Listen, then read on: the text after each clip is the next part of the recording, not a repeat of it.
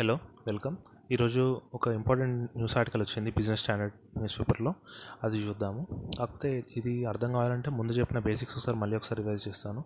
ఏంటంటే ఇది RBI dollars sale sale చేయడం కానీ పర్చేజ్ చేయడం కానీ ఉంటుంది కదా ఆర్బీఐ దగ్గర. సో దాని గురించి ఉందన్నమాట ఆర్టికల్. సో అది చెప్పే ముందు ఒకటి చిన్న రివిజన్ ఏంటంటే మనము ఆర్బీఐ దగ్గర ఇప్పుడు forex reserves five hundred billion dollars దా ఉన్నాయని చెప్పుకున్నాము. సో అదొకటి గుర్తుంచుకోండి. సెకండ్ ఏంటంటే ఆర్బీఐ అనేది గవర్నమెంట్ కిందకి వస్తుంది అంటే గవర్నమెంట్ షేర్ ఆర్బీఐ అనేది కంపెనీ లానే కానీ దానిలో maze complete shareholder central government. Central government కాబట్టి ఆర్బీఐ ఇప్పుడు నార్మల్ ఏ కంపెనీ అయినా ఏంటి ఆ ఇయర్ వచ్చిన ప్రాఫిట్స్లో డివిడెండ్స్లో డిక్లేర్ చేస్తుంది కదా. ఇక్కడ కూడా ఆర్బీఐ అనేది డివిడెండ్స్ ఇస్తుంది అనమాట కాకపోతే ఇక్కడ షేర్ హోల్డర్ ఎవరు? మొత్తం గవర్నమెంటే కాబట్టి ఆ డివిడెండ్స్ అని గవర్నమెంట్కి వెళ్తాయి. అదొకటి గుర్తుంచుకోండి. అంటే ఎలా ఇప్పుడు ఆర్బీఐకి ప్రాఫిట్ ఎలా వస్తుంది అంటే ఇప్పుడు మనము ఆర్బీఐ రెపో రేట్కి లోన్స్ ఇస్తుంది బ్యాంక్స్కి మళ్ళీ ఓపెన్ మార్కెట్ ఆపరేషన్స్ చేస్తుంది మళ్ళీ డిఫరెంట్ డిఫరెంట్ చేస్తుంది కదా. అట్లా మళ్ళీ దాని దగ్గర చాలా అదే వేరే దగ్గర ఇన్వె బాండ్స్లో కూడా ఇన్వెస్ట్ చేయడం అదంతా ఉంటుంది అనమాట దాని నుంచి ఆర్బీఐకి ఇంట్రెస్ట్ వస్తుంది. అది కాకుండా ఆర్బీఐ దగ్గర ఎక్స్ట్రా కంటింజెన్సీ ఫండ్ కూడా ఉంటుంది. సో దాని నుంచి ఇంట్రెస్ట్ వస్తుంది. ఇవన్నీ వస్తాయి. ఇప్పుడు ఆ ఇయర్ వచ్చిన మొత్తం ఆర్బీఐకి లాస్ ఏం రాదు ఇయర్లో ఎందుకంటే ఆర్బీఐకి ఏంటంటే ఇప్పుడు ఆలోచించండి మన మనీ సర్క్యులేషన్ అది మనీ ఒక one rupee one rupee note ఉందంటే అది టెన్ టైమ్స్ ట్వంటీ టైమ్స్ ఎంతైనా తిరగచ్చు సర్క్యులేట్ అవుతూనే ఉంటుంది. అయినా ప్రతిసారి బ్యాంక్స్కి లాభం వచ్చిన ప్రతిసారి ఆర్బీఐకి లాభం వస్తుంది అట్లా. సో అందుకే ఏంటి ఆర్బీఐకి లాస్ ప్రాఫిట్స్ వస్తాయి నార్మల్గా ఆర్బీఐకి ఉండే ఖర్చులు ఏంటి? ఇప్పుడు ఆర్బీఐ ఖర్చులు ఏముంటాయి? ఏదన్నా కొత్త కరెన్సీ ప్రింట్ చేసామనుకోండి దానికి ఖర్చు ఉంటుంది. అలా అంటే వాళ్ళ అడ్మినిస్ట్రేటివ్ ఎక్స్పెన్స్ అట్లాంటివి ఉంటాయి అంతే. ఇప్పుడు ఆర్బీఐకి ఇన్కమ్స్ ఎట్లా వస్తాయి చెప్పుకున్నాం కదా ఇంట్రెస్ట్ ఎట్లా వస్తాయి. మళ్ళీ స్టేట్ గవర్నమెంట్స్కి లోన్స్ లాగా ఇస్తుంది. అంటే టెంపరీ బై వీక్లీ అంటే ఫోర్ట్ నైట్ లోన్స్ ఉంటాయి. Fifteen days loans thirty days loan sixty days loan maximum ninety days loan ఉంటుంది అంతే ఆర్బీఐ. టెంపరీ ఇస్తుంది అనమాట ఆర్బీఐ మీ బ్యాంక్ కాదు కదా లోన్స్ ఇవ్వడానికి. ఓన్లీ టెంపరీ మన క్యాప్ అదే క్యాపిటల్ వర్కింగ్ క్యాపిటల్ లాగా అనమాట దాని మెజర్ కోసం ఇస్తుంది. వచ్చిన ఇన్కంలో ఎక్స్పెన్స్ అనేది తీసేస్తే ప్రాఫిట్ వస్తుంది. ఆ ప్రాఫిట్లో ఏంటి? కొంచెం అక్యుములేట్ చేసుకుంటుంది. అంటే రిజర్వ్స్ లాగా పెట్టుకుంటుంది. ఇంకో మిగతాది డివిడెండ్ డిక్లేర్ చేస్తుంది సెంట్రల్ గవర్నమెంట్కి సో ఈ రెండు పాయింట్స్ గుర్తుంచుకోండి. ఈరోజు న్యూస్ ఆర్టికల్ ఏంటో చూద్దాం. ఇప్పుడు ఇక్కడ న్యూస్ ఆర్టికల్ ఏమంటుందంటే RBI RBI steps up intervention in forward market అంటుంది. ఇక్కడ వీళ్ళు చాలా ఇచ్చారు. ఇంకొక సబ్ హెడింగ్ ఏమి ఇచ్చారంటే state and banks have been actively buying dollars for the last few days అంటున్నారు. ఇక్కడ ఏమైందంటే లాస్ట్ త్రీ మంత్స్ నుంచి ఎప్పటి నుంచి త్రీ మంత్స్ అంటే మనం నియర్లీ ఏప్రిల్ ఎండింగ్ నుంచి అప్పుడు ఏమైంది రిలయన్స్ది ఫేస్బుక్ డీల్ జరిగింది. ఫేస్బుక్ వాళ్ళు nine point nine nine percent Jio ప్లాట్ఫామ్స్లో stake కొన్నారు. దాని తర్వాత అలాగే చాలా జరిగాయి. అంటే ఏంటి? జియోలోనే nearly twenty three twenty four percent sale అయింది ఇప్పటివరకు జియో ప్లాట్ఫామ్స్లో. దానివల్ల ఏంటి? గవర్నమెంట్కి అదే ఇండియాకి డాలర్ ఇన్ఫ్లోస్ చాలా వచ్చాయి. దానివల్ల ఏమైంది? మన డాలర్ రిజర్వ్స్ పెరుగుతాయి. ఎందుకంటే నార్మల్గా ఏమవుతుంది? ఇప్పుడు యుఎస్ ఇన్వెస్టర్స్ అనుకోండి. మ్యాక్సిమం యుఎస్ కంపెనీస్ వచ్చాయి. ఒకటి రెండు సౌదీ అరేబియా కంపెనీస్ అట్లా వచ్చినాయి కానీ సరే ఎక్కడి నుంచి వచ్చిన ఫారిన్ కంపెనీస్ వచ్చాయి. వాళ్ళు ఇండియాకి వస్తున్నారంటే ఏంటి? వాళ్ళ కరెన్సీ. డాలర్ డాలర్ నుంచి డాలర్ తీసుకొస్తారు. అప్పుడు ఏంటి? ఇండియాకి ఎంటర్ అయ్యే ముందు వాళ్ళ డాలర్ని సేల్ చేస్తారు. సేల్ చేసి రూపీ కొనుక్కుంటారు. ఆ రూపీని కంపెనీ వాళ్ళకి పే చేస్తారు. అంతే కదా జరిగేది. అంటే ఆ డాలర్ అమ్ముతున్నాడు అన్నట్టే కదా వాడి దగ్గర ఉన్న డాలర్. ఆ డాలర్ ఎవరు కొంటారు? మన ఇండియా వాళ్ళు మేజర్గా బ్యాంక్ ఆర్బీఐ కొనేస్తుంది. ఇక్కడ ఏమంటున్నారంటే స్టేట్ రన్ బ్యాంక్స్ అంటే ఎస్బీఐ అట్లాంటివి కూడా కొంటున్నాయి అన్నమాట. ఎందుకంటే వాడికి కూడా బిజినెస్ ఉంది కదా. ఇప్పుడు ఎస్బీఐ కానీ హెచ్డిఎఫ్సి కానీ వాళ్ళందరికీ ఫారెక్స్ రిజర్వ్ ఫారెక్స్ బ్రాంచ్ ఉంది. అంటే ఫారెక్స్ డివిజన్ ఉంటుంది వాళ్ళ బ్యాంక్స్లో. సో వాళ్ళు కూడా కొంటున్నారు. మేజర్గా ఏంటంటే లాస్ట్ త్రీ ఫోర్ మంత్స్ నుంచి ఫారెక్స్ రిజర్వ్స్ పెరుగుతూ వస్తున్నాయి అంటున్నాడు. మనము లాస్ట్ నియర్లీ ఒక త్రీ ఫోర్ టైమ్స్ చూసాం అంటే ప్రతి వీక్ అప్డేట్ చేస్తూ వచ్చాం. ఇప్పుడు five hundred billions five hundred billion dollars దాటింది మన రిజర్వ్స్ ఇక్కడ ఏమైందంటే లాస్ట్ త్రీ మంత్స్ నుంచి ఇప్పుడు మేజర్గా రిలయన్స్ డీల్ ఒకటి అలాగే ఎయిర్టెల్ వాళ్ళు వన్ పర్సెంట్ స్టేక్ అమ్మాడు అలా డిఫరెంట్ డిఫరెంట్వి స్టేక్స్ అమ్ముతున్నారు. డిఫరెంట్ డిఫరెంట్ కంపెనీస్ అన్నీ స్టేక్స్ అమ్మాయి కదా. సో దాని ద్వారా ఏంటి? మనకి ఇన్ఫ్లో వచ్చింది ఫారెన్ ఇన్వెస్ట్మెంట్ వచ్చింది. మళ్ళీ అది కాకుండా కొన్ని ఎఫ్డిఐస్ వచ్చాయి. అవన్నీ వచ్చాయి. కాకపోతే ఇండియా నుంచి మేజర్గా బయటికి వెళ్ళిపో వెళ్ళిపోయినా ఏం లేవు. వాళ్ళు వెళ్ళిపోయేవన్నీ దాదాపు మార్చిలోనే వెళ్ళిపోయాయి. అవుట్ఫ్లో ఫారిన్ కరెన్సీ అవుట్ఫ్లో మొత్తం మార్చ్లోనే వెళ్ళిపోయింది. ఏప్రిల్ మే జూన్లో మేజర్గా ఏం వెళ్ళిపోదు. ఓన్లీ ఇన్ఫ్లోనే ఎక్కువ ఉంది. సో ఇప్పుడు ఏమైందంటే డాలర్ రేట్ డాలర్ ఇన్ఫ్లో పెరిగింది. మామూలుగా ఆలోచించండి. అంటే ఏంటి? వాడు డాలర్ ఇన్ఫ్లో పెరిగిందంటే ఏంటి? వాడు డాలర్ అమ్మేస్తున్నాడనే కదా అవుట్ సైడ్ బయట ఇన్వెస్టర్. వాడు అమ్ముతున్నాడంటే ఏం కొంటున్నట్టు? రూపీ కొంటున్నట్టు. అంటే రూపీకి యాక్చువల్గా ఏం అవ్వాలి? రూపీకి డిమాండ్ పెరగాలి. అంతే కదా. ఇప్పుడు వాడు డాలర్ అమ్మే అమ్మేది దేనికి? రూపీ కొనడానికే కదా. అంటే రూపీ డిమాండ్ పెరగాలనే కదా. కాకపోతే ఏమైంది? రూపీ డిమాండ్ పెరగట్లేదు. రూపీ డిమాండ్ పెరిగితే ఏమయ్యేది? డాలర్ రేట్ పడిపోయేది కదా. ఇప్పుడు ఇంతకుముందు సెవెంటీ ఫైవ్ ఉందనుకోండి suppose one dollar equal to seventy five rupees అని ఉందనుకోండి రూపీ వాల్యూ పెరిగిందంటే ఏమవుతుంది? One dollar equal to seventy అవుతుంది. అంటే సెవెంటీ ఫైవ్ అనేది సెవెంటీ అవుతుంది. తగ్గాలి. అంతే కదా.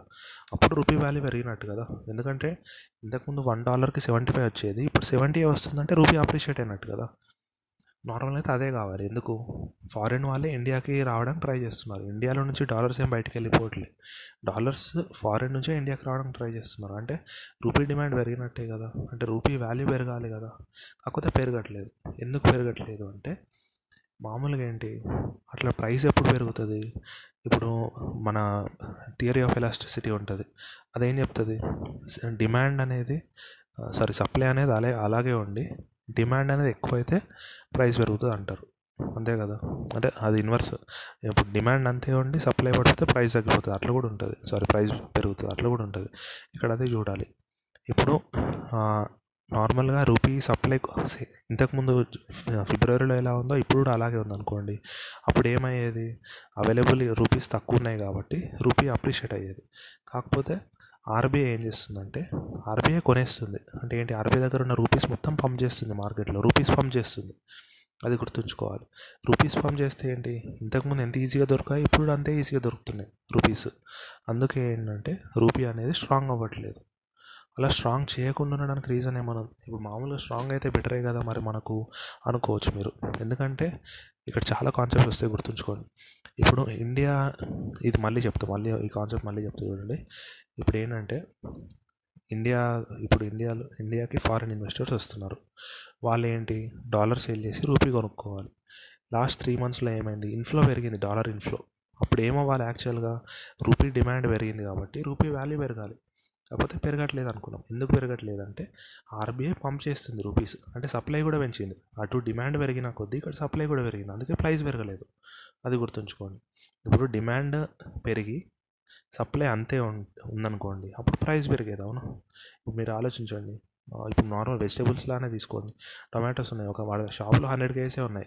కొనేవాళ్ళు థౌజండ్ మెంబర్స్ ఉన్నారనుకోండి అప్పుడు ఏమవుతుంది ఇంతకుముందు టెన్ రూపీస్ ఉంటే ఇప్పుడు ట్వంటీ రూపీస్ అవుతుంది రేటు. ఇప్పుడు కొనేవాళ్ళు థౌసండ్ అయినప్పుడు వాడు కూడా థౌసండ్ కేసి తెచ్చాడు అనుకోండి అప్పుడు ప్రైస్ ఏమైనా పెరుగుతుందా? పెరగదు కదా. ఎందుకంటే ఇక్కడ డిమాండ్ పెరిగినానికి వాడు సప్లై కూడా పెంచాడు. ఇక్కడ అదే జరిగిందనమాట ఆర్బీఐ ఏం చేసిందంటే రూపీ అప్రిషియేట్ అవ్వలేదు అవనివ్వలేదు. అవనివ్వకుండా రూపీ సప్లై పెంచింది. అప్పుడు ఏంటి రూపీ వాల్యూ అంతే ఉంది లేకపోతే కొంచెం తగ్గింది. అది. మరి అలా ఎందుకు చేసింది? ఇండియా అనేది ట్రేడ్ డెఫిసిట్ లేదా అంటే మనకి ఇంపోర్ట్సే ఎక్కువ కదా ఎక్స్పోర్ట్స్ కంటే. అప్పుడు రూపీ వాల్యూ అప్రిషియేట్ అయితే మనకు బెటర్ కదా మనం తక్కువ కట్టాల్సి వస్తుంది ఇంపోర్ట్ బిల్ అని అని మీకు అనిపించవచ్చు కాకపోతే లాస్ట్ త్రీ మంత్స్ ఏంటి? లాక్డౌన్ ఉండే కంప్లీట్ అదే కంప్లీట్ కాదు ఇంపోర్ట్స్ అనేవి చాలా తగ్గిపోయినాయి. క్రూడ్ ఆయిల్ కానీ క్రూడ్ ఇంపోర్ట్స్ కానీ వేరే ఇంపోర్ట్స్ కానీ చాలా వరకు తగ్గిపోయినాయి. తగ్గిపోయాయి కాబట్టి మన ఎక్స్పోర్ట్స్ ఏమన్నా చాలా వరకు తగ్గలేదు. ఎందుకంటే మన మేజర్ ఎక్స్పోర్ట్స్ ఏంటి? ఐటీ ఎక్స్పోర్ట్స్ అట్లాంటివే కదా మనవి. లాక్డౌన్ తోటి ఇంపో ఇంపాక్ట్ అయిన ఎక్స్పోర్ట్స్ ఏం లేవు మనవి. మేజర్గా కాకపోతే ఇంపోర్ట్స్ అనే ఇంపాక్ట్ అయినాయి. అంటే ఏంటి? మనం కట్టాల్సిన డబ్బులు ఏమో ఇంపాక్ట్ అయ్యింది మనకు రావాల్సిన డబ్బులు ఏమో ఇంపాక్ట్ అవ్వలేదు. అందుకే ఆర్బీఐ ఏం చేసింది? మనకు రూపీ అప్రిషియేట్ అయినా ఇప్పుడు పెద్ద వాల్యూ ఏం ఉండదు. అది డిప్రిషియేట్ అయితేనే బెటర్ అనుకున్నది. అదొకటే కాదు. ఇంకో రీజన్ ఏంటంటే గవర్నమెంట్ ప్రెషర్ కూడా అనమాట గవర్నమెంట్ ఎందుకు ప్రెషర్ పెట్టింది? ఇప్పుడు ఆలోచించండి. ఎందుకు అంటే ఇప్పుడు ఫైనాన్షియల్ స్టేట్మెంట్స్ ప్రిపేర్ చేస్తాం మనం. ప్రిపేర్ చేసినప్పుడు ఏంటి? ఫారిన్ అసెట్స్ ఉన్నాయంటే మనము మన ఆర్బీఐ అనేది ఇండియన్ కంపెనీ కదా. ఇండియన్ ఎస్టాబ్లిష్మెంట్ కదా. దానికి ఫారిన్ అసెట్స్ ఉన్నాయంటే మనము ఏం చేస్తాము? ఆ ఫారిన్ అసెట్స్ని రూపీలో కన్వర్ట్ చేయాలి కదా. సో థర్టీ ఫస్ట్ మార్చ్కి అలా చేస్తాం థర్టీ ఫస్ట్ మార్చ్కి రూపీలో కన్వర్ట్ చేయాలి. ఇప్పుడు అలా అన్న అన్నప్పుడు ఆర్బీఐ దగ్గర ఫైవ్ హండ్రెడ్ బిలియన్ డాలర్స్ ఉన్నాయి. ఆ five hundred into seventy five చేస్తే ఆర్బీఐ దగ్గర అసెట్స్ ఎక్కువ ఉన్నట్టు తెలుస్తుందా? Five hundred into seventy one చేస్తే ఎక్కువ ఉన్నట్టు తెలుస్తుందా? Seven five hundred into seventy five చేస్తేనే కదా ఆర్బీఐ అసెట్స్ ఎక్కువ ఉన్నట్టు చూపించేది. అప్పుడే కదా ఆర్బీఐ ప్రాఫిట్స్ ఎక్కువ ఉన్నట్టు తెలిసేది. అందుకే ఆర్బీఐ అప్రిషియేట్ అవ్వనివ్వలేదు అనమాట ఎందుకంటే అప్రిషియేట్ అయింది అనుకోండి రూపీ వాల్యూ ఏంటి? సెవెంటీ ఫైవ్ నుంచి సెవెంటీ టూకి సెవెంటీ వన్కి అలా పడిపోయేది. అప్పుడు ఏంటి ఆర్బీఐ ప్రాఫిట్స్ కూడా పడిపోయాయి. అంటే ఇది ఏమన్నా రియల్ ప్రాఫిటా కాదు. ఇది నార్మల్ నామినల్ ప్రాఫిటే ఎందుకంటే కాకపోతే నామినల్ ప్రాఫిటే అంటే ఇయర్ ఎండింగ్ చూపించడానికి మాత్రమే ఆ ప్రాఫిట్ కాకపోతే డివిడెండ్స్ ఇవ్వడానికి మాత్రం ఆ ప్రాఫిటే కదా మన ఫిగర్ చూపించేది. అట్లా గవర్నమెంట్ ఆ ప్రెషర్ పెట్టిందన్నమాట. ఏమని? మీరు రూపీ వాల్యూ తగ్గించకండి. సారీ రూపీ వాల్యూ ఇంప్రూవ్ చేయకండి. అంటే ఇప్పుడు సెవెంటీ ఫైవ్ ఉంది. సెవెంటీ ఫైవ్ ఉండనివ్వండి. సెవెంటీ వరకు సెవెంటీ వన్కి సెవెంటీ టూకి రానివ్వకండి. అలా అయితే అంటే మన ఇంపోర్ట్స్ ఎక్కువ ఉన్నప్పుడు బెటరే. కాకపోతే ఇప్పుడు ఇంపోర్ట్స్ కూడా ఎక్కువ లేవు. అది కాకుండా మాకు డివిడెండ్స్ కూడా ఎక్కువ రావాలి అని అనుకున్నాను అనమాట ఎందుకు? ఇప్పుడు ఖర్చులకు కూడా లేవు కదా. గవర్నమెంట్ దగ్గర డబ్బులు. ఖర్చులకు కూడా లేవు కాబట్టి గవర్నమెంట్ ఏమంటుందంటే మాకు నువ్వు ఎక్కువ డివిడెండ్స్ ఇవ్వగలుగుతావు.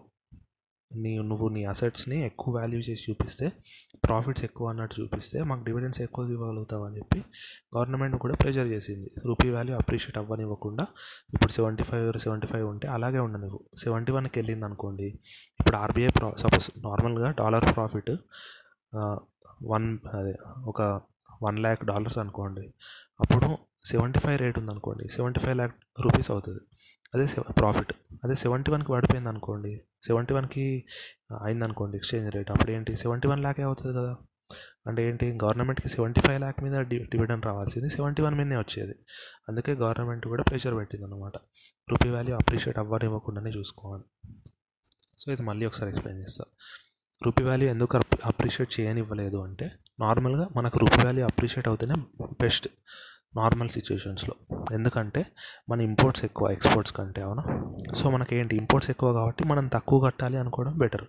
మనం సెవెంటీ ఫైవ్ కట్టడం బెటరా? సెవెంటీ వన్ కట్టడం బెటరా? సెవెంటీ వన్ కట్టడం బెటర్. కాకపోతే మరి సెవెంటీ వన్ ఎందుకు చేయట్లేదంటే ఈసారి ఇంపోర్ట్స్ ఎక్కువ ఉన్నాయా లాస్ట్ త్రీ మంత్స్లో లేవు. లేవు కాబట్టి మనం సెవెంటీ ఫైవ్ ఉంచినా కూడా మనకు ఖర్చు ఏం ఎక్కువ అవ్వదు అలా. అంటే మన ఇంపోర్ట్స్ ఏం ఎక్కువేం లేవు కాబట్టి మన ఇంపోర్ట్ బిల్ కూడా ఎక్కువ పడదు. అంటే సెవెంటీ ఫైవ్ ఉంచినా కూడా.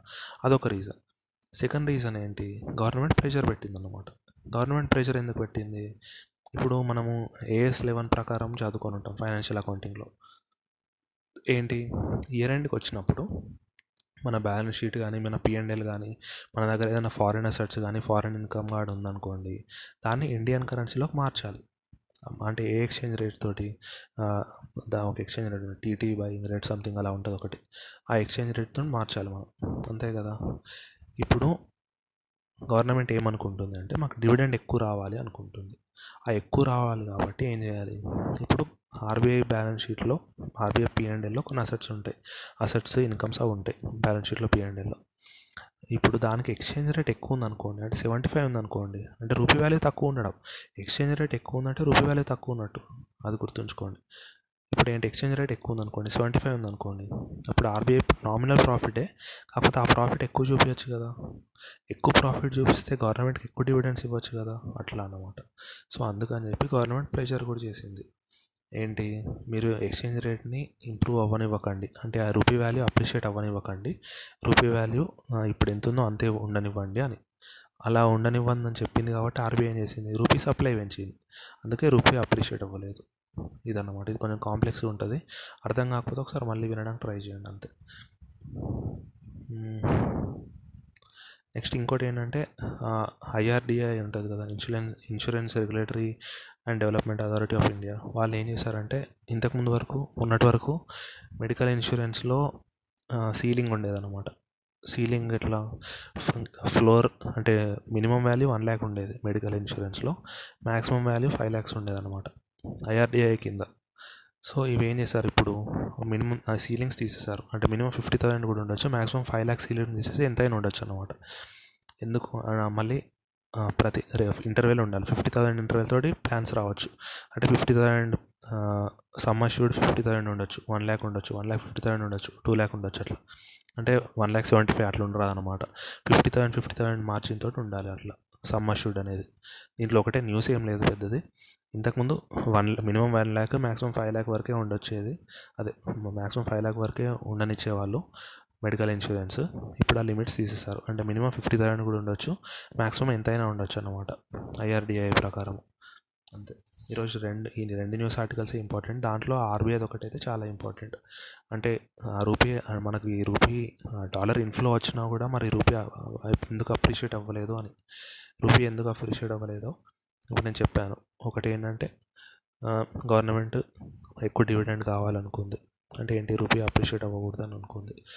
అట్లా. సెకండ్ అదే మీకు చెప్పాను కదా గవర్నమెంట్ ప్రెషర్ పెట్టింది. అట్లా అని. అదొకటి అర్థం కాకపోతే మళ్ళీ వినండి అంతే. All the best. Thank you so much. రేపు రేపు ఏదన్నా అదే స్పెషల్ టాపిక్ డీల్ చేద్దాం అనుకున్నా. ఎందుకంటే ట్యాక్సేషన్ చాలా రోజుల నుంచి ట్యాక్సేషన్ వస్తుంది కదా. సో రేపు ఏదన్నా మేజర్గా ఫారెక్స్ కానీ లేకపోతే స్టాక్ మార్కెట్ కానీ వాటి గురించి డీల్ చేద్దాం అనుకున్నా మీకు ఏదన్నా డౌట్ ఉన్నా అంటే దీనిలో మీరు ఎట్లా అంటే చాలామంది కొంతమంది స్టూడెంట్స్ ఉంటున్నారు కొంతమంది జాబ్ హోల్డర్స్ ఉంటున్నారు.